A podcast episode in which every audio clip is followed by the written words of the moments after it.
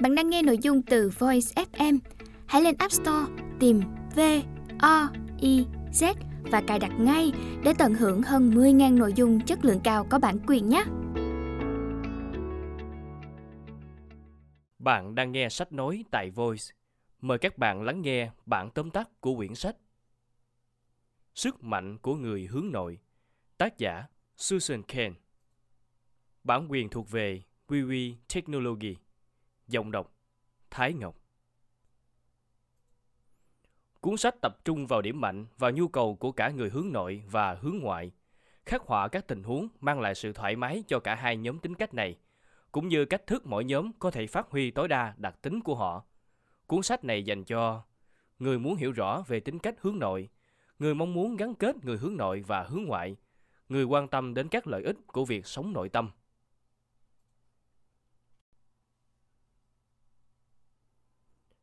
Người hướng ngoại với người hướng nội.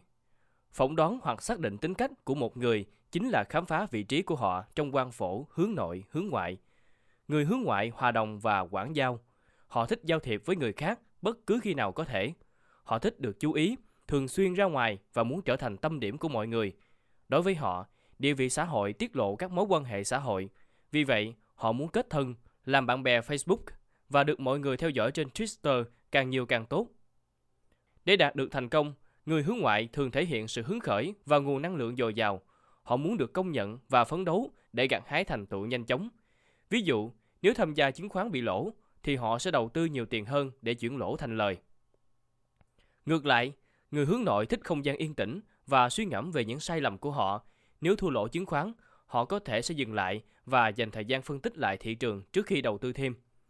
Việc suy ngẫm về trải nghiệm và các yếu tố kích thích các giác quan sẽ giúp người hướng nội hoàn thành những dự án nghệ thuật và trí tuệ một cách suôn sẻ.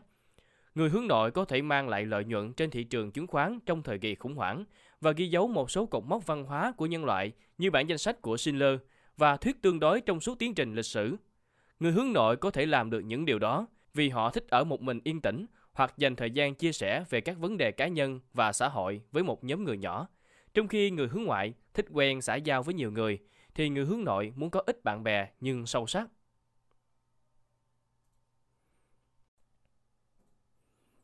Người hướng nội Phần lớn người hướng nội có một đặc tính chung là nhạy cảm. Ngược lại, người hướng ngoại hiếm khi thể hiện đặc tính này. Những người nhạy cảm sẽ xử lý thông tin đến từ môi trường sống xung quanh kỹ lưỡng đến mức bất thường.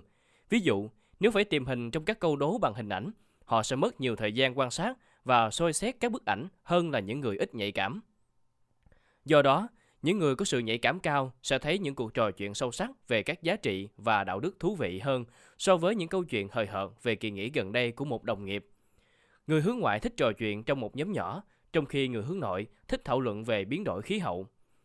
Khả năng xử lý thông tin của người có độ nhạy cảm cao cũng được thể hiện ở bản năng đồng cảm của họ. Những bi kịch và nỗi đau có tác động đáng kể đến cảm xúc của họ. Do đó, người hướng nội có giá trị đạo đức khắc khe Họ nhận thức rõ cách mình tác động đến người khác như thế nào và biết thừa nhận sai lầm của bản thân. Đối với họ, việc được người khác nhìn nhận tích cực có ý nghĩa rất lớn, nhưng cũng khiến họ khó mở lòng với người mới.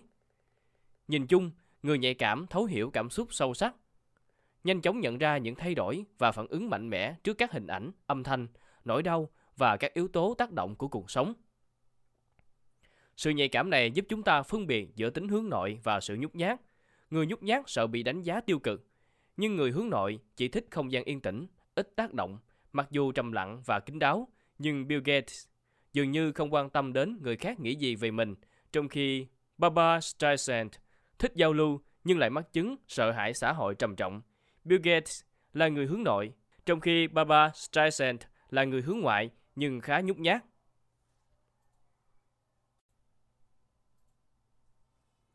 Sự khác biệt nằm ở não bộ. Có thể niềm vui lớn nhất của một số người là được ngồi trong thư viện hoặc được tham gia một câu lạc bộ kỹ thuật. Nhưng người khác thì hoàn toàn ngược lại, không có nơi nào thoải mái bằng chúng đông người nhộn nhịp thay vì một chiều ngồi thư viện chán chường.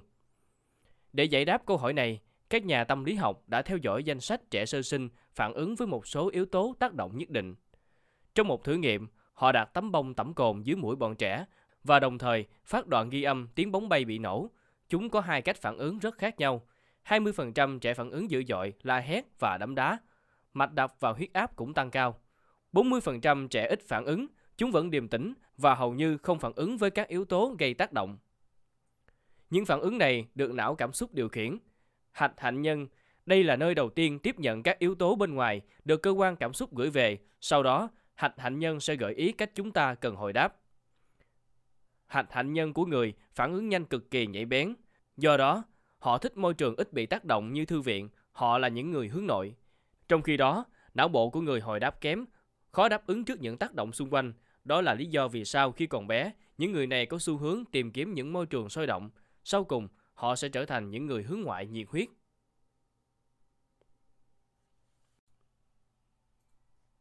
Những đứa trẻ hướng nội Không chỉ yếu tố sinh học và di truyền học mà cả những trải nghiệm sống được tích lũy cũng hình thành nên tính cách của chúng ta. Điều này đặc biệt chính xác đối với những trải nghiệm thời thơ ấu. Trẻ hướng ngoại giống như hoa bồ công anh, chúng giỏi phát triển ở bất cứ đâu và hầu như không bị lạc hướng. Còn trẻ sống nội tâm giống như những đóa hoa lan, chúng chỉ nảy nở trong một môi trường thích hợp và thu mình ở nơi ngược lại. Vậy cha mẹ nên đáp ứng nhu cầu của trẻ sống nội tâm như thế nào? Chính là hãy tôn trọng, đồng cảm và tương tác với chúng. Cha mẹ cần hiểu con mình là người hướng nội và lý do vì sao chúng cảm thấy khó chịu trong một số tình huống nhất định, đặc biệt là những tình huống có nhiều người. Cha mẹ có thể tập cho chúng trải nghiệm những tình huống như vậy dần dần. Nếu trẻ sợ đứng nói trước người khác, trước tiên, cha mẹ cần khuyến khích chúng nói trước những người đáng tin cậy, sau đó là trước một nhóm người. Từ đó, trẻ có thể phát triển đủ nhận thức về bản thân và tự tin đứng nói trước cả lớp vào một ngày nào đó. Khi những đứa trẻ hướng nội được giáo dục đúng cách, chúng có thể nuôi dưỡng lòng tự trọng và học cách phát triển các kỹ năng của mình. Nhưng khi rơi vào tình trạng áp lực, bị kích động hoặc bỏ rơi, chúng có thể bị trầm cảm hoặc rối loạn hô hấp.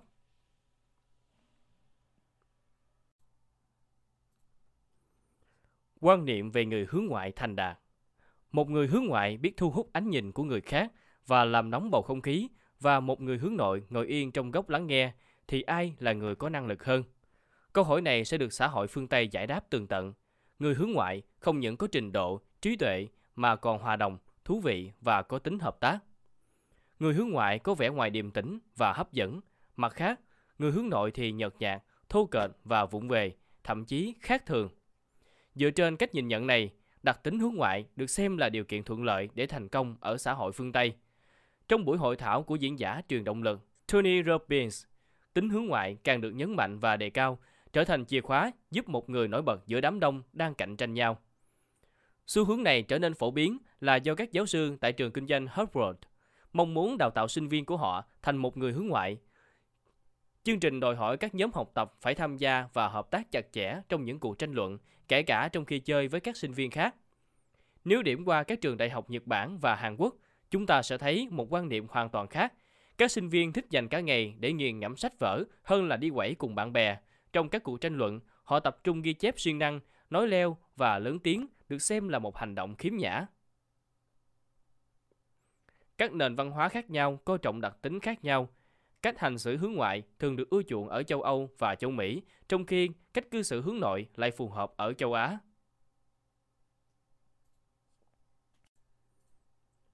Quan niệm về sự hướng ngoại Dale Carnegie lớn lên tại một thị trấn nhỏ ở Missouri vào đầu thế kỷ 20. Ông là một người hướng nội điển hình, gay gò, kém thông minh và hay lo lắng nên còn lâu mới trở thành một nhà hùng biện vĩ đại nhưng sau khi nghe một diễn giả chia sẻ về cách mạng giáo dục người trưởng thành ở quê nhà, Carnegie đã bị thu hút bởi tài năng đó. Về sau, ông bị ấn tượng trước những người chiến thắng, những người được coi là nhà lãnh đạo tương lai. Trong cuộc thi hùng biện ở trường đại học, Carnegie mang đầy tham vọng và cố gắng làm việc chăm chỉ để trau dồi kỹ năng của bản thân. Theo thời gian, ông trở thành một diễn giả xuất chúng và nổi tiếng. Sau khi tốt nghiệp đại học, ông đi bán thịt sông khói và xà phòng lưu động, chinh phục mọi khách hàng trên khắp nước Mỹ với nụ cười duyên dáng và cái bắt tay tin tưởng. Sau đó, ông thành lập Viện Dale Carnegie để giúp các doanh nhân vượt qua nỗi bất an của họ. Điều thú vị là sự thay đổi của Carnegie đã phản ánh sự chuyển dịch giá trị nông thôn sang thành thị ở nước Mỹ thế kỷ 20.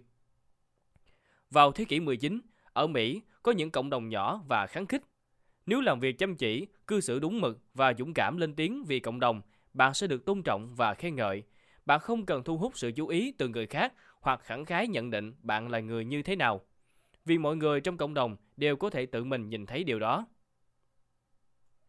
Tuy nhiên, nền kinh tế phát triển vào đầu thế kỷ 20 đã phá vỡ lớp cấu trúc xã hội này. Ngày càng có nhiều người chuyển từ các vùng thôn quê xa xôi đến các thành phố lớn và nhộn nhịp, tạo ra một khẩu hiệu bắt kịp thời điểm. Nếu muốn chiến thắng người khác, bạn phải biết cách chào bán mình. Theo quan niệm mới của người Mỹ, thành công là có phong thái tự tin, cởi mở và niềm nở với người khác, biết tận dụng sức hấp dẫn bản thân và trở thành một người thông minh. Xu hướng này cũng xuất hiện trong các quảng cáo vào thời điểm đó. Vào những năm 1930, nhà sản xuất kem cạo râu đã gửi thông điệp đến người tiêu dùng, mọi ánh nhìn đang đổ dồn về bạn. Kể từ đầu thế kỷ 20, hình mẫu mơ ước là một người tràn đầy năng lượng và có sức hấp dẫn khó cưỡng. Người hướng nội cũng có thể xử sự như người hướng ngoại. Người hướng nội có động lực đều buộc phải hướng ngoại từ lần này đến lần khác. Hãy lấy một giáo sư đại học làm ví dụ. Giả sử cô ấy là một người nhút nhát và dè dặt, nhưng cũng mong muốn truyền lửa cho các sinh viên học tập. Ngay cả khi sống nội tâm, cô ấy cũng không thể không hướng ngoại. Nhờ việc suy ngẫm về bản thân và người khác, cô ấy có thể học cách thích ứng với các tình huống khác nhau và đổi vai hướng ngoại vào đúng thời điểm. Vậy, cô ấy sẽ làm gì khi đứng lớp? Cô ấy hành động như một người hướng ngoại điển hình, đi những bước dài vào lớp, nói to rõ và chính xác và giữ một tư thế lãnh đạm, thoải mái. Do đó, cô ấy có thể hoàn thành mục tiêu của mình. Các sinh viên đều bị thu hút bởi các bài giảng và khủng bố cô ấy bằng những lá thư giới thiệu. Theo đó, lớp học cũng diễn ra suôn sẻ hơn rất nhiều. Sau khi giảng bài đầy phấn khích, cô ấy quay về lối sống hướng nội quen thuộc của mình, lui vào một góc thư viện yên tĩnh để tận hưởng không gian một mình. Tất nhiên, một số người hướng nội cảm thấy rất khó đổi vai, họ có thể kiềm chế tính hướng nội và cư xử như một người hướng ngoại trong thời gian ngắn để đạt được điều gì đó quan trọng.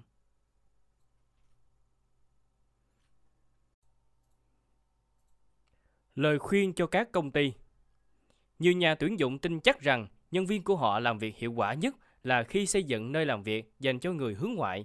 Do đó, ngày nay, mọi người thường làm việc trong các văn phòng mở, hội họp ý tưởng nhóm và thuyết trình trong các hội thảo. Người hướng nội sẽ hòa nhập vào môi trường văn phòng mở hoặc tham gia thảo luận nhóm như thế nào. Những địa điểm này luôn bị gián đoạn, ồn ào, đồng nghiệp công kích lẫn nhau, họ bị căng thẳng bởi một loạt yếu tố tác động, liệu họ có thực sự làm việc tốt và phát huy tối đa năng lực trong môi trường đó. Có lập luận cho rằng cách tốt nhất để làm việc nhóm là ép bản thân vào thành công của các nhóm lớn trong những năm gần đây. Người ta chỉ cần nghĩ về Wikipedia hoặc hệ điều hành Linux là được. Tuy nhiên, mọi người thường bỏ qua một điểm khác biệt quan trọng. Những nhóm lớn có thể đứng sau các thành tựu này, còn bình thường họ không làm việc trong không gian mở hoặc phòng họp, thay vào đó họ ngồi ở nhà một mình trước màn hình máy tính. Trên thực tế, có nhiều thành tựu đáng kể và mang tính sáng tạo được một cá nhân tạo nên. Steve Wozniak tự tay chế tạo chiếc máy tính cá nhân đầu tiên cho Apple tại nhà. Newton tự mình khám phá ra định luật hấp dẫn mà không cần thảo luận nhóm. Và J.K. Rowling cũng một mình viết Harry Potter. Môi trường làm việc hiện nay giúp người hướng ngoại cảm thấy thỏa mãn. Tuy nhiên, các công ty cũng có nguy cơ để cho những nhân viên hướng nội vụt khỏi tầm tay mình. Trong hồ sơ cá nhân, Steve Wozniak nhấn mạnh rằng nhiều nhà phát minh giỏi nhất mà anh biết đều là những nghệ sĩ làm việc trong sự đơn độc. Nếu đủ may mắn có một người như vậy trong công ty, bạn không nên ép họ vào các hội đồng hoặc nhóm. Hãy để họ một mình làm việc trong các dự án mang tính cách mạng. Để tạo ra môi trường phù hợp dành cho người hướng ngoại và hướng nội, hãy trở nên linh hoạt, tạo điều kiện để nhân viên trao đổi ý kiến nhưng cũng có thể rời đi và dành thời gian ở một mình. Tường xếp có thể là một giải pháp tuyệt vời, phù hợp cho cả tập thể và cá nhân. Tính cách của một nhà lãnh đạo thực sự Nhà tuyển dụng có thể tận dụng tối đa ưu điểm của nhân viên hướng nội và hướng ngoại như thế nào? Để khai thác sâu vấn đề này, các nhà khoa học đã yêu cầu một vài nhóm thực hiện nhiệm vụ đơn giản, gấp nhanh áo thun theo sự hướng dẫn của nhóm trưởng hướng ngoại hoặc hướng nội.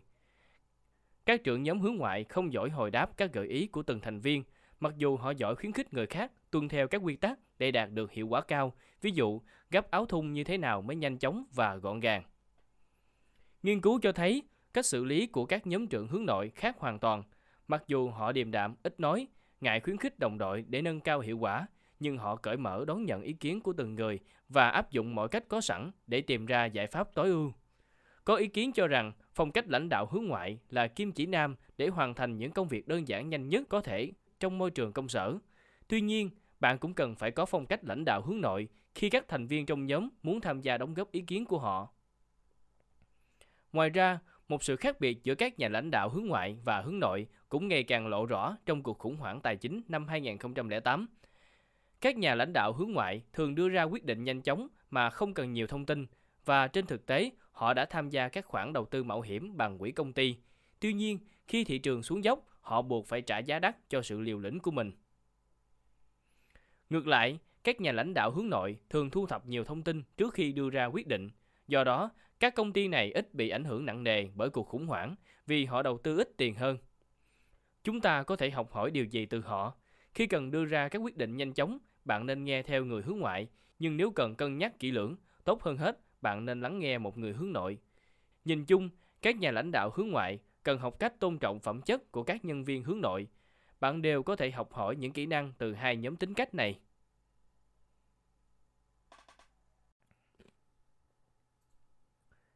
Để tối đa hóa hiệu suất làm việc, cách tương tác giữa người hướng nội và hướng ngoại thường bị hiểu lầm. Khi xung đột xảy ra, người hướng ngoại thường muốn công kích hoặc lấn át người hướng nội. Người hướng nội điển hình sẽ muốn rời khỏi cuộc tranh luận vì cảm thấy khó chịu và người hướng ngoại thường cho rằng họ thiếu quan tâm. Chỉ khi cả hai nhóm tính cách này cởi mở và nỗ lực tìm hiểu quan điểm của đối phương thì họ mới có thể cùng nhau gặt hái thành quả mỹ mãn. Franklin D. Roosevelt, Tổng thống Mỹ trong Thế chiến thứ hai, ông là một người hướng ngoại điển hình. Ông ấy bảnh bao, hoạt bát, vui vẻ, thích tiệc tùng, tán tỉnh phụ nữ và đi chơi khuya mỗi đêm.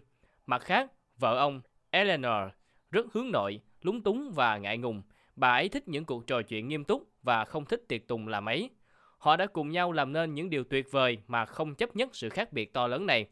Eleanor đã giúp chồng nhận ra những số phận nghèo khổ của trẻ con và nhóm người thiểu số bị áp bức.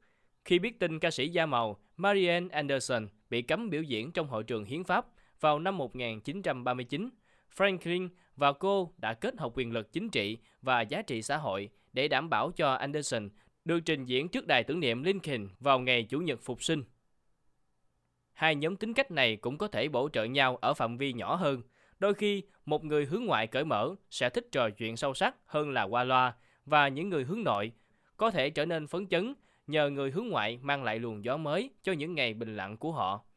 Việc dung hòa cả hai nhóm tính cách này rất đáng để nhà tuyển dụng nỗ lực vì mỗi người đều sở hữu những phẩm chất độc đáo, những phẩm chất mà họ có thể lan tỏa cho nhau và cho toàn thể.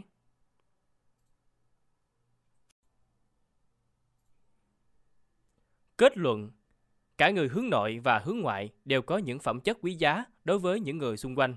Cả hai nhóm tính cách này nên được nuôi dưỡng trong môi trường có thể giúp họ khám phá được tiềm năng của bản thân. Những khác biệt giữa người hướng nội và hướng ngoại. Người hướng ngoại thường thích sự ồn ào và muốn được khích lệ. Ngược lại, người hướng nội chỉ thích ở một mình suy ngẫm.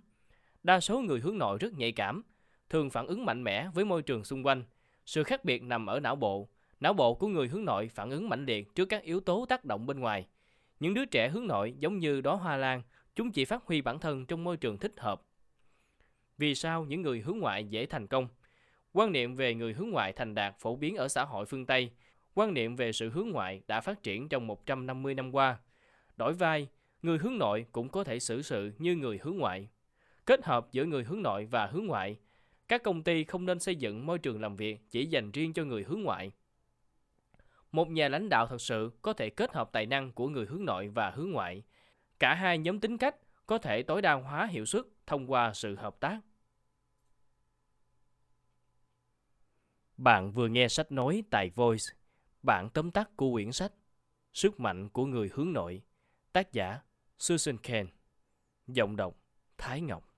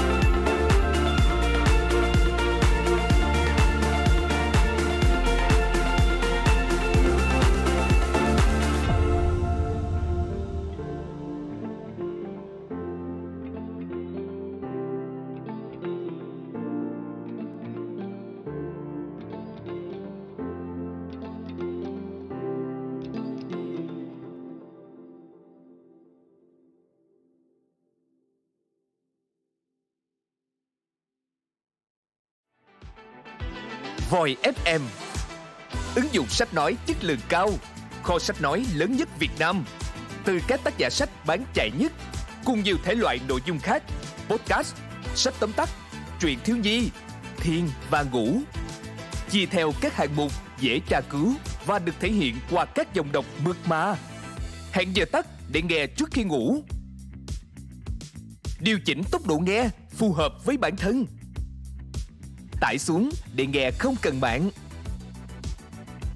Chế độ lái xe Thao tác đơn giản và an toàn Gần 20.000 người đã sử dụng và hài lòng Còn bạn thì sao?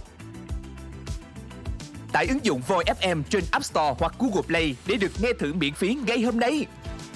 Voi FM, lắng nghe mọi lúc, bên bạn mọi nơi.